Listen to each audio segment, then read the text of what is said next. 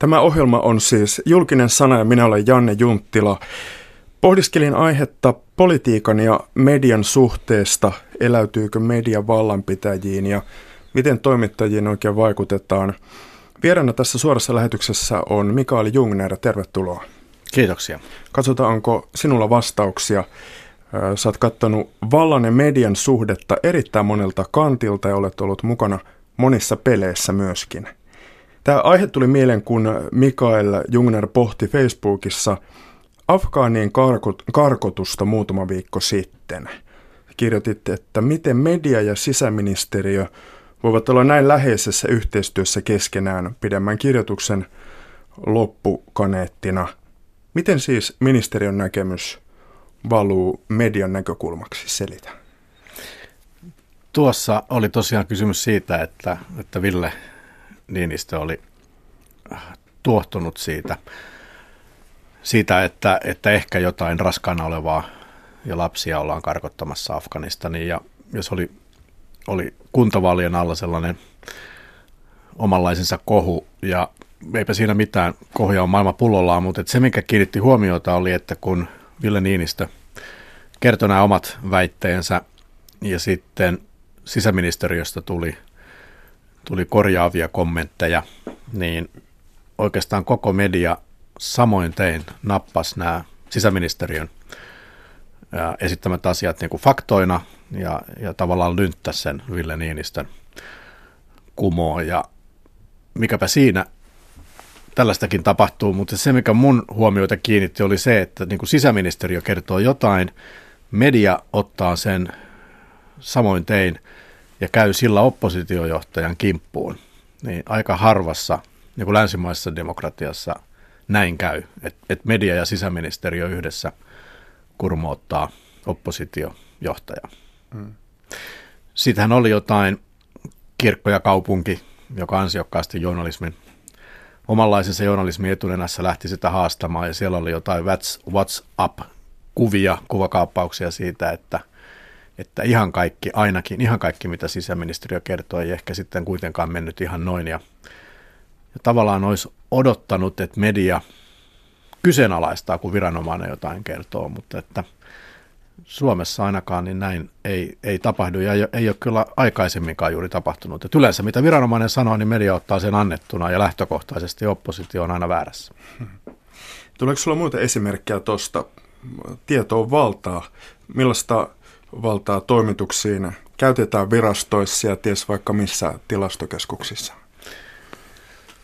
Niin minusta tuntuu, että kysymys ei ole sellaisesta niin kuin salaliitosta, että ei kukaan tahallaan missään kellareissa punon juonia äh, näiden asioiden tiimoilta, mutta että kyllähän media Suomessa aika pitkälle ottaa annettuna sen virallisen totuuden, että nyt jo ohi mennyt kohu tästä Kreikan kriisistä aikoinaan, niin hirveän pitkään media toisti sitä silloisen hallituksen silloista virallista linjaa ja, ja oikeastaan niin kuin suhtautui jopa pilkallisesti kaikki näihin oppositiopuheenvuoroihin.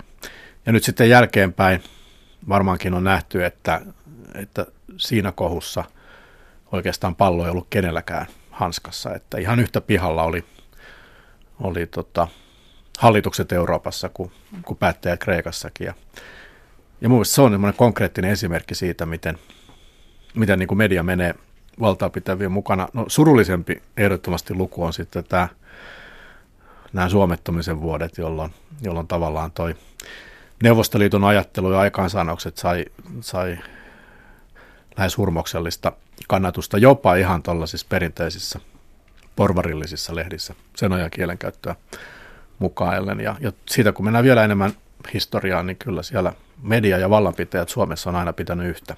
Hmm. Mun mielestä myös epäterveellä tavalla. Mm. Mistä se tänä päivänä johtuu? Miksi ikään kuin ne argumentit ja näkökulmat otetaan usein vallanpitäjiltä ja, ja naureskellaan sitten niiden, niitä, niitä kritisoivia tahoja? Suomi on pieni melkein kaikkeen. Ja voisi sanoa, että Suomi on myös liian pieni maa laadukkaaseen journalismiin. Ja nyt laadukkaalla journalismilla tarkoitan sellaista, joka niin kuin haastaa tuo näkökulmia.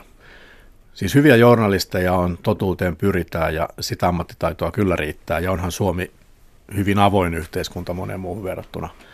Eli voisi sanoa, että, että se, että täällä on niin lehdistövapaus taisi olla kakkosia, niin totta kai on, on niin hyviäkin puolia, mutta että semmoisella, voisiko sanoa angloamerikkalaistyylisellä laadukkaalla journalismilla, joka niin kuin haastaa valtaa pitäviä hakee uusia näkökulmia, niin sille ei ole hirveästi tilaa, koska pieni Suomi tarkoittaa sitä, että käytännössä jos sä teet jonkun virheen tai mokaat, niin tavallaan sun ura saattaa olla siinä. Että täällä sä et pysty siirtymään länsirannikolta itärannikolle tai toisinpäin esimerkiksi. Ja toinen, joka liittyy tähän pienuuteen, on se, että kaikki on kuitenkin jollain lailla toistensa kavereita. Siinä on paljon hyvää, mutta se huono puoli on se, että ehkä sitten ei, ei haluta olla se ensimmäinen kyseenalaistaja, varsinkaan jos kysymyksessä on joku iso tarina, vaikka Suomen EU-jäsenyys tai, tai tämä Kreikan katastrofin hoitaminen, niin on niin kuin turvallisempi kulkea jonon jatkona kuin lähteä kyseenalaistamaan. Hmm. Yksilöillä, siis toimittajilla on siis jotain varovaisuutta, pelkoja. Onko sitä niin kuin jotenkin organisaatioissakin, siis pelokkuutta? No pelokkuus on ehkä liian vahva sana, mutta että tavallaan niin kuin mennään, mennään totutulla tavalla, että, että jos nyt pääsiäisenä monessa perheessä syödään lammasta ja mämmiä, niin ei sitä kukaan kyseenalaista, niin vaan tehdään, kun on ennenkin tehty ja iso osa journalismia on, on vähän niin kuin tämän tyyppistä, että, että uskotaan asioihin, kun ennenkin on uskottu. Mutta sitten on näitä yksilöitä äh, ilahduttavasti kyllä, että, että kyllähän toi taloussanomia Jan Hurri vetää ihan omaa linjaa. Et sen hurjutuhan tunnistaa heti jo sitä tyylistä. Se on omanlaisensa ja Tommi Parkkonen on ehkä itse ironisuudessaan ja tällaisessa oman linjan esittämisessä ihan niin kuin poikkeuksellinen. Ja sinänsä hauskaa, että, että molemmat, siis Alma-leiri ja Sanoma-leiri, niin kuin sallii tällaista ja antaa tilaa.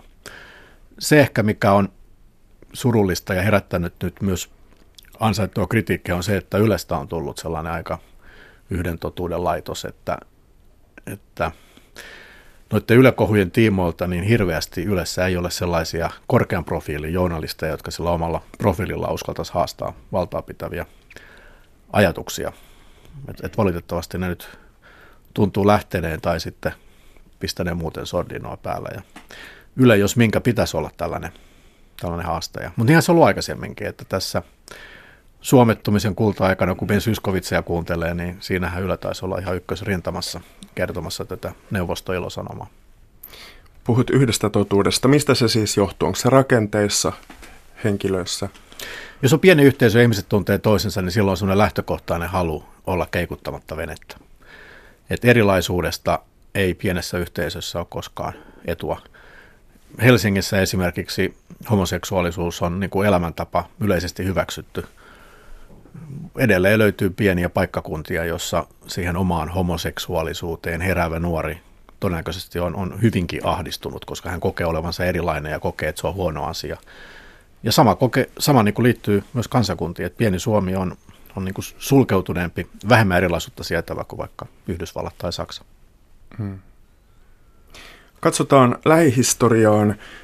Mikael Jungner oli pääministerin poliittinen sihteeri vuosituhannen vaihteessa ja tätä ennenkin ministeriavustajana ainakin parissa ministeriössä kerrot muistelmakirjassasi pelanneesi valtapelejä läpi 90-luvun. Millaista peliä toimittajien tai toimitusten kanssa käytiin? No se oli sillä hieno aikaa, että silloin oli, oli hyvä ja, ja sitten paha. Tai jos sanoo miedummin, niin oli, oli tämmöinen – isänmaallinen pyrkimys ja, ja sitten oli tällainen jarruttajien porukka ja varmaan se EU-jäsenyys oli se kaikkein suurin vääntö ja sitten eurojäsenyys siihen perään, valtion talouden tasapainottaminen, ää, tällaisen Nokia-tyyppisen yritys, niin tutkimukseen perustuvan kansainvälisen yritysmenestyksen edesauttaminen ja, ja moni muu asia. Et se oli sellaista niin kuin suurta vapautumisen eteenpäin menoa innostuksen aikaa. Ja oikeastaan nämä kaikki valtapelit liittyy tähän, että, mm. että miten viedään, osittain pakotetaan Suomea niin kuin eteenpäin meidän arvoliberaalien mielestä parempaa maailmaa. Ja, ja nyt voisi sanoa, että jostain tuosta 2000-luvun alkupuolelta, ehkä semmoiset viimeiset reilut kymmenen vuotta, on sitten niin kuin monessa otettu takapakkia. Että tavallaan tämä iso 90-luvun hanke, jossa Lipponen oli se pääveturi ja itsekin oli mukana, niin se, se jotenkin lässähti. Ja nyt ollaan sitten ihan erilaisessa Suomessa. Se on lässähtänyt se europrojekti vähän muualle. Kyllä. Mutta konkretiaa. Kerro joku tota, tapaus sieltä 90-luvulta. Sä olit siis sisäministeriössä, oikeusministeriössä. Minkälaista siis niin kun viestintää tai neuvottelua käytiin ministeriavustajana? Sä olit se, joka siellä toimittaja jotakin vonkas toisessa päässä puhelinlinjaa tai oltiin jossain tuota, Lapin mökki, mökkireissuilla tai hmm. mitä ne tilanteet oli? Joo, mulla oli se on niin kuin vahva ajatus siitä, että, että mä oon tällainen niin kuin mutteri tämän journalismin ja, ja ministerin tai politiikan ja journalismin välissä ja, ja yritin ottaa tällaisen niin kuin palveluasenteen. Eli kerroin journalisteille asioita, joita arvelin heidän kaipaavan tietää ja osittain kerroin myös asioita, joita en olisi saanut kertoa. Ja vaan sen takia, että, että mun mielestä niin kuin media on, on, jo silloin se on tosi tärkeä osa politiikkaa. Et mitä kirkkaammin pystyy sen oman näkemyksen ja myös ne perustelut, motiivit avaamaan jollekin toimittajalle, niin sen todennäköisempää on se, että julkinen keskustelu menee oikein. Mutta kyllä tämä joskus sai myös vähän semmoisia tragikoomisia piirteitä, kun esimerkiksi SDPn eduskuntaryhmä lähti Tampereelle junalla ja Paavo Lipponen pääministerinä tuli sitten ministeriautolla ja toimittaja kysyi junassa, että miksi Paavo Lipponen ei käytä julkista liikennettä.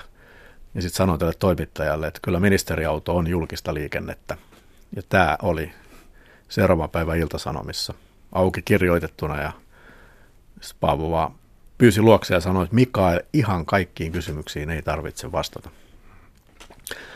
Uh, mutta ehkä se, se tavallaan sellainen niin kuin median käyttö politiikassa tuolloin, niin se oli se syntyaika, koska oli eri puolueilla oli niin eri intressit. Että aikaisemmin oli puhuttu tästä YA-linjasta ja aika semmoista yhtenäistä liturgiaa, mutta tuossa 90-luvulta se alkoi eriytyä. Että, niin, että saattoi olla, että jopa hallituspuolueet ja heidän erityisavustajansa kertoivat toimittajille erilaista tarinaa kulloisestakin käänteestä. Ja erityisavustajat tekivät sitä juuri sen takia, että tavallaan ministereiden piti keskenään tehdä yhteistyötä, jolloin he olivat ainakin henkisesti jäävejä ikään kuin ton tyyppiseen suhmurointiin. Mutta sen sateenkaarihallitus. Sijaan, sateenkaarihallitus. Mutta sen sijaan erityisavustajilla oli, oli niin kuin tilausta ja mahdollisuutta. Ja ehkä myös erityisavustajat tekivät tuohon aikaan tuolla lailla itsestään vähän niin kuin tärkeämmän oloisia, ainakin toisilleen, niin kuin kertomalla ja taustuttamalla toimittajia milloin mistäkin. Ja, ja oikeastaan tuossa näissä, tässä Kataisen hallituksessa, ehkä jo vanhaisen hallituksissa, niin tämä sitten meni ihan omiin sfääreihinsä, että, että voisi sanoa näin, että Stubin lyhytaikaisessa hallituksessa, niin siinä jo niin kuin aktiivisesti myös ministerit torpedoivat kollegoidensa hankkeita ihan, ihan julkisuuden kautta. Hmm. Onko saanut syötettyä jonkun tarinan, joka on muuttunut vaikkapa myöhemmin, myöhemmin sitten laiksi tai joksikin hankkeeksi? No ehkä sellainen niin kuin merkittävin kädenvääntö oli silloin, kun Katainen ja Urpilainen hakivat sitä hallitusta 2011 vaalien jälkeen. Ja, ja sitten hän, siis itse luulin, että hallitus on jo pystyssä. Lähdin rantaan ottamaan aurinkoa, nukahdin sinne penkille, kasvot paloi – kävelin takaisin säätytalolle, niin siellä kävelee vastaan jengiä laatikoiden kanssa ja ne neuvottelut oli siis karjutunut. Ja, ja silloin oli, oli kyllä aikamoinen vääntö, että kun se loppuviikosta tapahtui, niin sen viikon lopun molemmat tahot, siis tämä Kataisen porukka ja sitten käytännössä minä ja Eero Heinaluoma yritettiin vakuuttaa politiikan toimittajat siitä, että me siitä, että, että demarit heitettiin ulos ja se oli virhe. Ja sitten taas Kataisen porukka yritti vakuuttaa, että demarit, demarit kävelivät itse ulos ja, ja se oli hyvä Suomelle. Ja, ja se oli kyllä aikamoinen tahtojen taisto. Et voi sanoa, että siinä toista vuorokautta Heinäluoman kanssa molemmat istuttiin puhelimessa ja välillä koordinoitiin toisiamme. Ja, ja kyllä se niin kääntyi, että sitten seuraavalla viikolla media alkoi ottaa sitä kantaa, että tämä oli Kataiselta virhe ja, ja niinpä sitten iloisesti Katainen ja Urpilainen pääsivät yhteiseen hallitukseen. Tuossa nyt oli yksi esimerkki tällaisesta hmm. väännöstä, joka ei julkisuuteen näkynyt muuta hmm. kuin tuloksiltaan. Hmm. Tuleeko meille joku esimerkki? Sulla oli niin kuin erinäköisiä ylekytkyjä jo ennen yleuraasi, erinäköisten tuota, lain, lainvalmisteluiden ja poliittisten tehtävien takia. Miten vaikutit Ylen journalismiin ennen Yleä, Yle Pestiä? Hmm.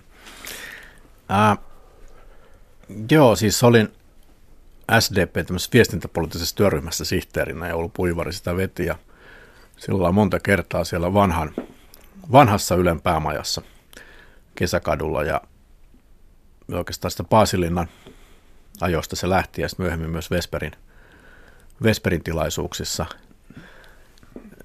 Vähän oli sillä ihan amatööri, että, että muistan kun puhuttiin näistä Yle ohjelmista ja sitten kysyttiin, että mikä, mikä on niin kuin hyvä ja mainitsin jonkun englantilaisen dokumentin ja kaikki muut närkästyi, koska silloin ei saanut puhua muusta kuin Yle itse tuottamista ohjelmista, että nämä ulkomaiset niistä ulkomaisista puhuminen osoitti vain junttiutta ja ymmärtämättömyyttä. Ja, ja, tota, ja sen jälkeen se aika nopeasti kääntyi kyllä siihen rahaan. että koko 90-luvun lopun, niin se oli tämä Ylen rahoitus, siis TV-lupamaksun korotus, se oli se, jonka parissa näin paljon vaivaa saadakseni sen korotettua. Ja Sauli Niinistö ja Paavo Lipponen yhteistuumin vastusti sitä koska heidän mielestään Ylellä oli ihan liikaa resursseja, niin kuin varmaan olikin. Ja, ja sitä kautta sitten tuli tämmöinen teknisempi suhde Yleen. Eli ei niinkään journalistinen tai kulttuurillinen, vaan, vaan pikemminkin, että miten Yle asema turvataan. Ja se oli varmaan se syy, että sitten tulin valituksi Ylen toimarkiksi, koska olin tavallaan niin, kuin niin monta vuotta niin sinnekkäästi yrittänyt ajaa Ylen etua, mikä tarkoitti sitä, että mä ymmärsin aika hyvin sen aseman, jossa Yle oli. Mm. Toimitusjohtajana niin en mä oikeastaan tuohon journalismiin puuttunut millään lailla, koska se ei mun mielestä kuulu toimitusjohtajalle. Ja voisi sanoa vieläkin, että, että kun Yle journalismia seuraa, niin ei mua niinkään kiinnostaa, että onko se hyvää vai onko se huonoa. Mua kiinnostaa se, että se on niin kuin monipuolista ja semmoista niin kuin rikastavaa eteenpäin menevää. Ja, ja silloin on pakko olla myös huonoa joukossa, koska muuten se ei ole monipuolista. Hmm. Vielä yksi esihistoriallinen kysymys ennen tuota Yle, Yle-osiota. Paavo Lipposesta. Tiedetään hänen mediasuhteestaan nämä urahtelut ja sitten oli joku tämä valokuvaajien kielto eduskunnassa. Nämä nousi niin kuin valtamedia, mistä niitä itse opiskeluaikoina kulutin. Mutta tämä lähihistoria kiinnostaa. Miten Paavo Lipponen nyt pääministerinä, pystykö hän pyörittämään toimituksissa jotain tota, näkökulmaa toiseksi tai käyttää, käyttää. Tavallaan miten sitä julkisuutta käytettiin hyödyksi, kun puheen Paavo, Paavo Lipposesta? Paavo Lipposella on sitä toimittajataustaa itselläkin ja toiseksi hän seurasi todella tarkkaan, varmaan edelleenkin seuraa todella tarkkaan tätä kirjoittelua. että siis itsekin joskus ollut rautatieasemalta hakemassa niitä lehtiä, eli tuli aikamoinen pinkka, jotka hän kaikki luki, plus sitten nämä kansainväliset. Se oli ehkä se, millä Lipponen eroaa näistä myöhemmistä pääministereistä, että Lipponen oli ehkä jopa Stubbiakin kiinnostuneempi kansainvälisestä journalismista ja, ja uutisista. Mutta joka tapauksessa niin tämä niin kuin vähän niin kuin erotti Paavoa tästä pelistä, koska niin kuin Paavon ajatukset pyöri Suomen mittakaavassa niin korkeissa sfääreissä, että eihän se journalismi seurannut sitä alkuunkaan. Ja se selkeästi ärsytti Lipposta, että ja tuntui siltä, että ei ollut tavallaan semmoista, jonka kanssa olisi voinut keskustella esimerkiksi mediassa, tai joka olisi haastanut oikealla tavalla tai syvällisesti tai muuta. Että minusta tuntuu, että iso, iso osa tästä urahtelusta johtui siitä, että entisenä journalistina, journalismista kiinnostuneena Paavo oli tosi pettynyt siihen, miten miten tavallaan matala otsaista, tämä on Paava oma sana, tämä suomalainen journalisti oli, journalismi oli, se ei siis niin kuin tavallaan, se ei lentänyt tuollaisiin yleiseurooppalaisiin tai amerikkalaisiin sfääreihin. Mutta sitten taas käytännössä, niin siellä oli myös aika paljon tällaisia ihmissuhteita, että, että muistan, että siinä avustajana yksi duuni oli yrittää saada haastatteluja toimittajille, jotka olivat joskus Paavoa nälvineet. Koska yleensä, tai yleensä ehkä väärä sana, että siinä oli niin kuin kaksi tai kolme sellaista tapausta, jossa sitten, kun oli tullut joku lärväily, jälleen Paavan sana, niin sitten sille toimittajalle ei vaan myönnetty haastattelua. Ja kyllähän se toimittaja sen huomasi ja, ja sitten alkoi tämmöinen rauhanrakentelu ja ainakin kerran niin kuin onnistuin parin kolmen vuoden hiljaiselon jälkeen saamaan tämmöisen haastatteluaikaa. Se, mikä siitä Lipposen tekemisistä on jäänyt huomaamatta, on se itseironia, joka on aika vahva. Että, että iso osa tästä urahtelusta, niin siinä on myös tämmöistä vähän niin kuin itse ironista. Esimerkiksi tämä maakuntien satraapit ja kaikki siihen liittyvä keskustelu, niin siinä oli aika vahva tämmöinen, sanoisin, hyvän tahtoinen henki, joka nyt ehkä sitten myöhemmin välittyi, kun nämä satraapit tavallaan pääsi siitä loukkauksesta yli ja, ja Paavon kanssa keskustelee. Mutta kyllähän se mediamaisema silloin oli tyystiin eri kuin tänään, että se oli huomattavasti tavallaan niin kuin amatöörimäisempi, se perustui enemmän tämmöiseen suoraan keskusteluun, se oli hidastempoisempi. Ainoa, mikä yhdistää, oli, että, että silloinkin media tavallaan kumarsi valtaa. Ja sehän teki Paavon aseman helpoksi pääministerinä, koska pääministerinä hänen ei tarvinnut vaikuttaa mediaan suoraan, vaan hän vaikutti mediaan tekemällä asioita. Ja sitten media myöhemmin, myöhemmin sitten otti siitä äh, niin kuin positiivista otetta. Et kyllähän voi sanoa, että, että mitä pidemmälle se Lipposen aikakausi pääministerinä kulki, niin ehkä sitä enemmän ainakin pitkälinnan journalistit alkoivat Lipposta kunnioittaa. Ja edelleen aika moni toimittaja haikailee niitä aikoja takaisin. Hmm. Kirjoitat tuossa muistelmakirjassasi Outo lintu noin seitsemän vuoden takaa tiedonvaihdosta. Kansanedustaja vinkkaa tutulle toimittajalle juorun ja saa vastineeksi myöhemmin näkyvyyttä jollekin ajamalleen asialle. Tämä oli sitaatti. Mm, jotain esimerkkiä tästä. Vähän niin kuin konkretiaa. Nyt kaipaa toimittaja ja ehkä kuuntelijakin. No ehkä omalle kohdalle konkreettisin tuli se tilanne tuli silloin, kun itse sairastuin syöpää ja kerroin siitä Ylessä ja sitten semmoiselle suppealle poliitikkopiirille. Niin tota, se vuodettiin sekä Iltasanomiin että Iltalehteen. Eduskunnasta. Eduskunnasta, joo. Ja ainakin toisen osalta sain myös tietää, että kuka tämä kansanedustaja joka vuosi oli, mutta ei, ei silloin niin kuin väliä, koska sitä niin moni teki, että turha tässä on nimiä, nimiä nostella, eli nyt ei kannata kenenkään siellä eduskunnassa pelästyä. Mutta siis idea oli se, että tosiaan niin sairastuin syöpään, kerroin siitä, ja yksi näistä, joille kerroin, kertoi sen toimittajille ikään kuin juoruna. Ja toive on tietenkin se, että sillä lailla lähentää sitä suhdetta siihen toimittajaan. No tässä tapauksessa toimittaja soitti mulle ja sanoi, että, että kuulimme tällaista, mutta että he haluavat kunnioittaa minun ulostuloani, jolloin he eivät julkaiseet sitä juorua. Ää, kyllä siellä oli muutama nimeltä mainitsematon Demaria keskusta kansanedustaja esimerkiksi, yksittäisiä molemmat, joissa, joista toimittajat sanoivat, että, että tota, että he otti ihan kellolla aikaa, että kun oli joku ryhmäkokous, että kuinka monta minuuttia kesti ennen kuin jompikumpi näistä kansanedustajista soitti ja lauloi kaiken sen, mitä oli, oli puhuttu, puhuttu julkisuudelta saako, nä, saako, saako näistä sitten vastaavaa hyötyä itselle? Uh, Sille edustajalle siis. Koituuko siitä sitten jotakin?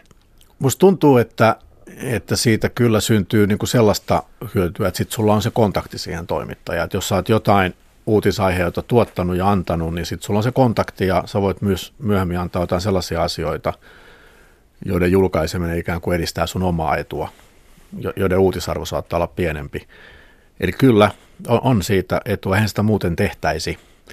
Mutta se pitää sanoa, että sitten jos tulee iso paikka, sanotaan tulee joku kohu, niin silloin kaikki tämän tyyppiset hyvä veliverkostot tai hyvä sisarverkostot, niin ne häviää sen siljän tien. Et sillä hetkellä, kun tulee joku isompi kohu politiikassa, niin onneksemme Suomessakin toimittajat kyllä niin unohtaa kaikki nämä sidoksensa ja sitten lähtee vaan tekemään sitä juttua sen jutun journalistisin hmm.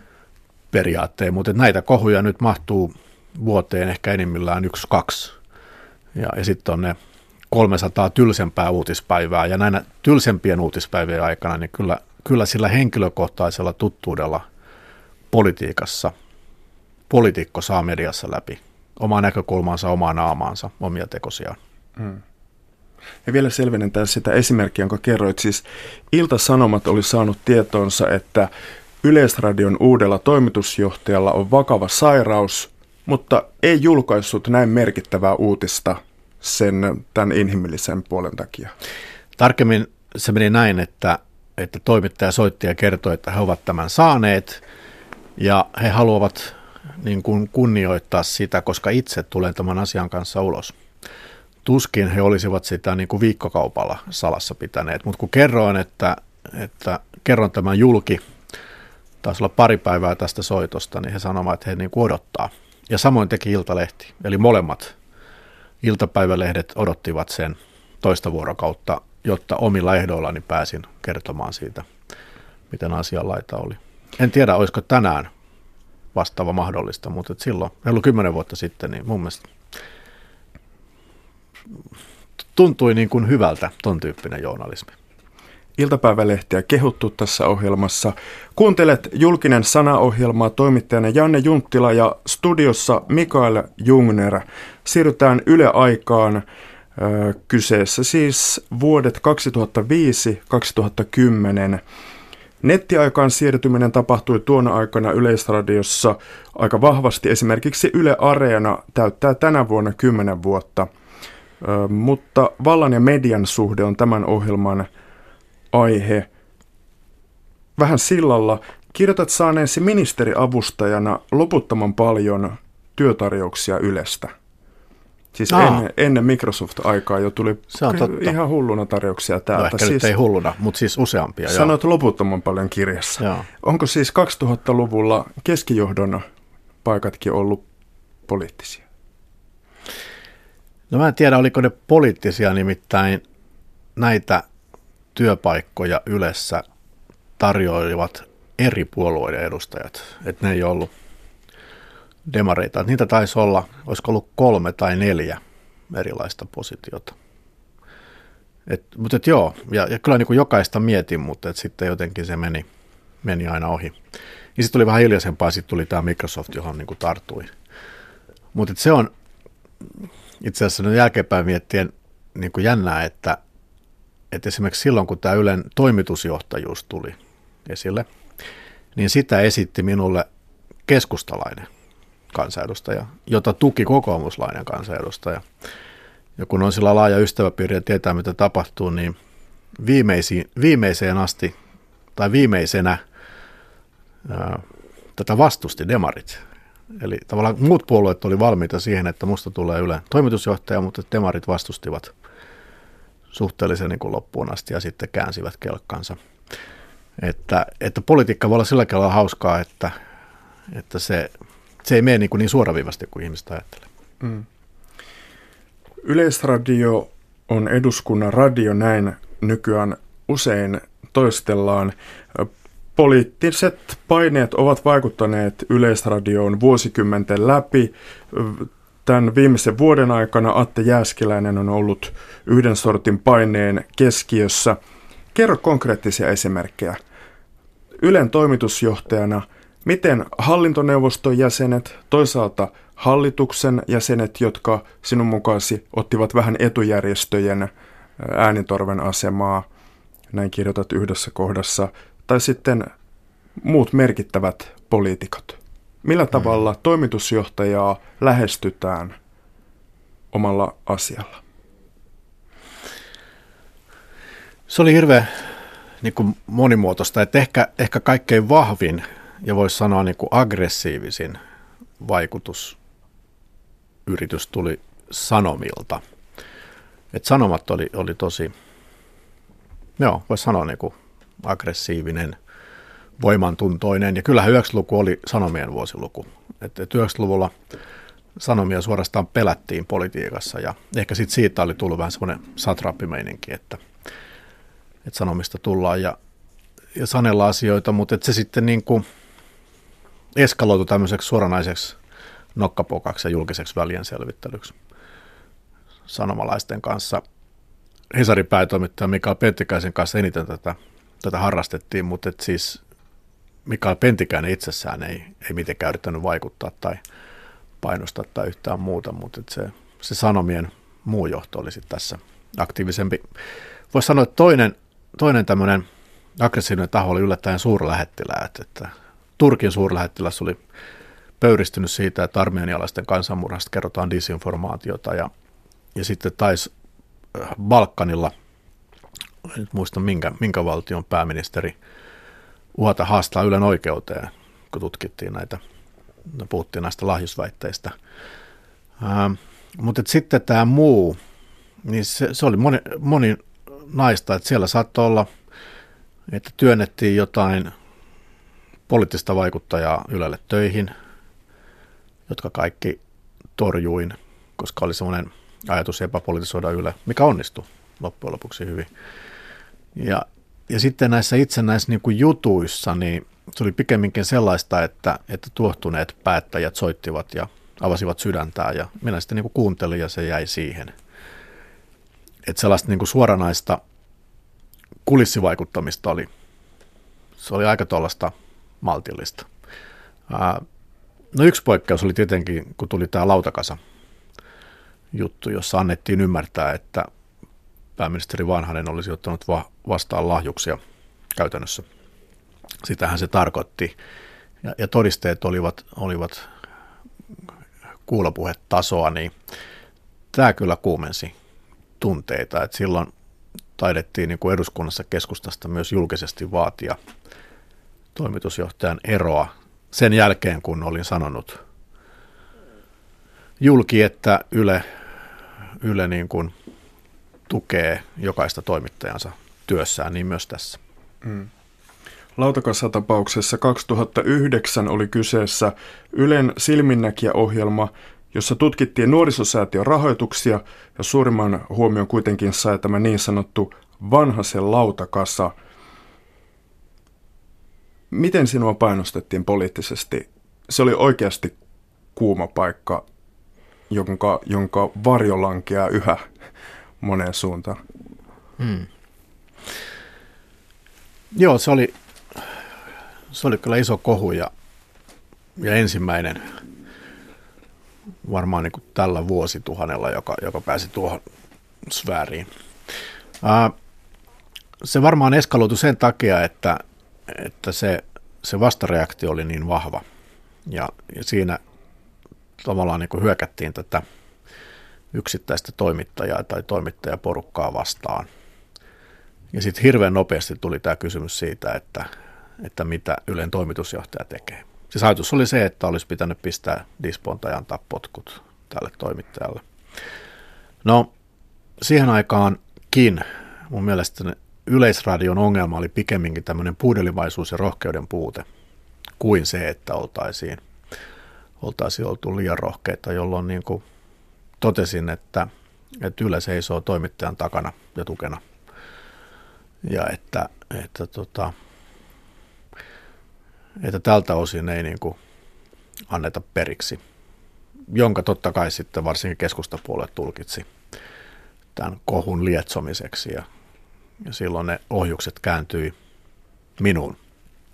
Vaadittiin eroa ja taisin sitä soppaa entisestään äh, kiihdyttää sanomalla, että totta kai, että jos, jos tämä paljastuu vääräksi tämä uutinen, niin sitten harkitsen eroa, jolloin se lähti ihan omille, omille sfääreilleen. No, siitä ei sitten tullut sen pahempaa, pahempaa äh, julkisen sanan neuvoston tuomiota, jolloin tavallaan se hiipui ja, ja oikeastaan on jäänyt loppuun asti tämmöiseksi vähän niin kuin ratkaisemattomaksi.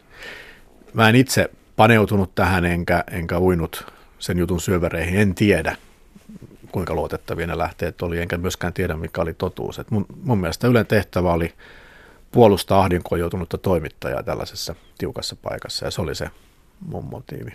Puhutaan siitä nimenomaan niistä vaikuttamisyrityksistä tässä. Mitä ne ohjukset, jotka sinuun suunnattiin, niin mitä ne sisälsivät? Uh, siis käytännössä millä sinua painostaa? Uhkauksen siitä, että joko tulee potkut tai sitten ei tule jatkoaikaa, koska oli viisivuotinen määräaikainen työsuhde. Nämä oli ne konkreettiset. Jatkoaika ei tullut. No joo. se tähän? En osaa sanoa. Tuskin. Ää, keskustahan ei ollut mitenkään aktiivinen tässä. Vaan?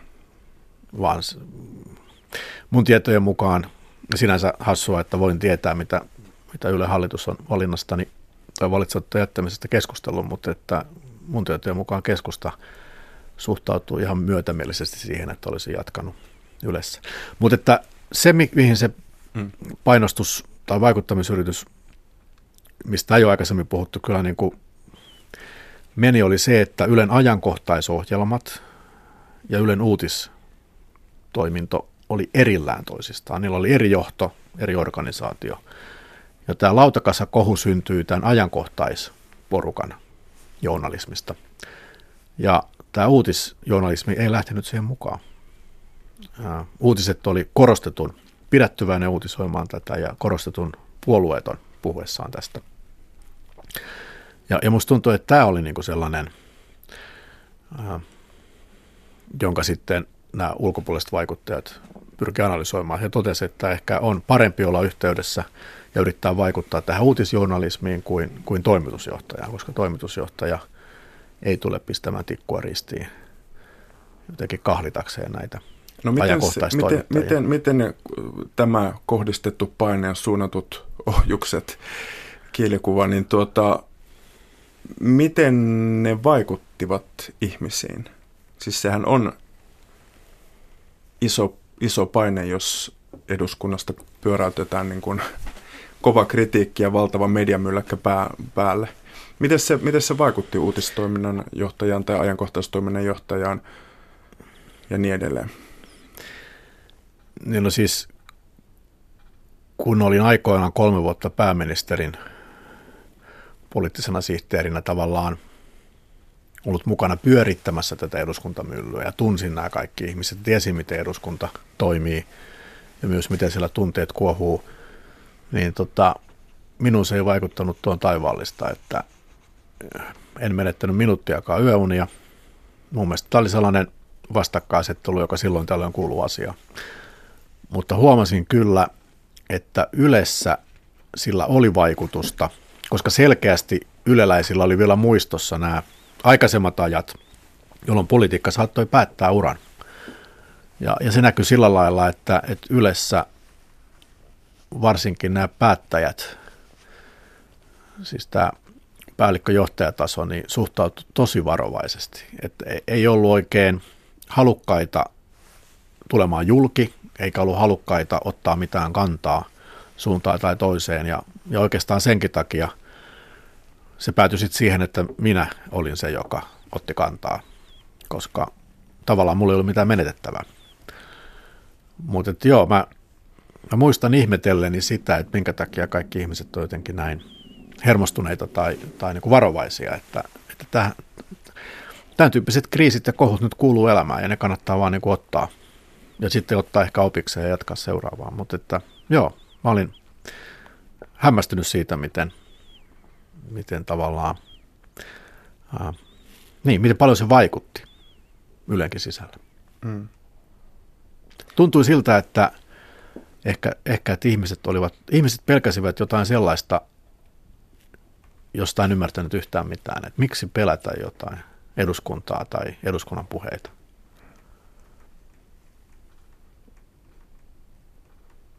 Miten sä pyrit lievittämään, lievittämään sitä pelkoa? Ää, ottamalla sitä profiilia itse ja, ja sanomalla julki, julki näitä asioita, mitä sanoin. Mä niin ajatellut, että jos, jos, niin kuin, jos toimitusjohtajana teen tyhmiä asioita, niin se on niin kuin merkki yleläisille siitä, että saa mokata. Jos toimitusjohtajana nousee vastaamaan siihen haasteeseen, mikä tulee poliitikoilta, päättäjiltä, niin se on merkki yleläisesti siitä, että ei tarvitse olla huolissaan näistä poliitikoista ja niin edelleen, että, että jotain tollasta siinä hain. Mutta sehän nyt oli aika, aika sellainen, se oli niin kuin omalla, omalla logiikallaan toimiva kohu, että, että mä en usko, että se mitä minä Ylen toimitusjohtajana tein, niin sillä nyt loppujen lopuksi ollut hirveästi merkitystä. Koska se kohu tuli siitä ohjelmasta ja sitten siitä vastauksesta ja sitten siinä käytiin varmaan julkisesti laajemminkin tämmöistä poliittista peliä ja jotkut yritti pönkittää vanhasta ja toiset kaataa vanhasta ja Yle ja Ylen toimitusjohtaja oli kuitenkin tämmöinen sivujuonne tässä kaikessa. Siirrytään sitten kohuihin, jotka mainitsi, mainitsitkin. Saat puhua myös henkilökohtaisesta elämästäsi tai työelämästä. Ne nivoutuvat monesti yhteen jonkin verran. Ei, ihminen on kokonaisuus. No. Mikael Jungner on studiossa. Ohjelman jäljellä nelisen minuuttia. Mikä on julmin kohu, johon olet joutunut? Julmin kohu on varmasti se, kun, äh, tai siis kohu, joka, joka jäi mieleen, oli se, kun kirjoitin kirjassani, että yli 10 000 euron palkoissa ei ole mitään järkeä, koska se ei tuo mitään lisäarvoa. Eli tavallaan 10 000 euroa riittää tyydyttää kaikki perustarpeet, jolloin sitten isommat palkat on niin turhia. Ja tämä kääntyi iltapäivälehdissä sillä lailla, että Jungner 2.10 tonni riittää tyydyttää perustarpeet, jolloin ihmiset hän niin raivostui. Että hmm. jumalauta, tuu tänne – vinoilemaan palkallassa. Ja, ja se oli silloin, kun se lähti liikkeelle, mä huomasin, että tällä ei voi tehdä mitään. Ei voi mitään muuta kuin istua ja katsoa. Ei ole, ei ole mitään tapaa kääntää tätä kohua mihinkään toiseen suuntaan.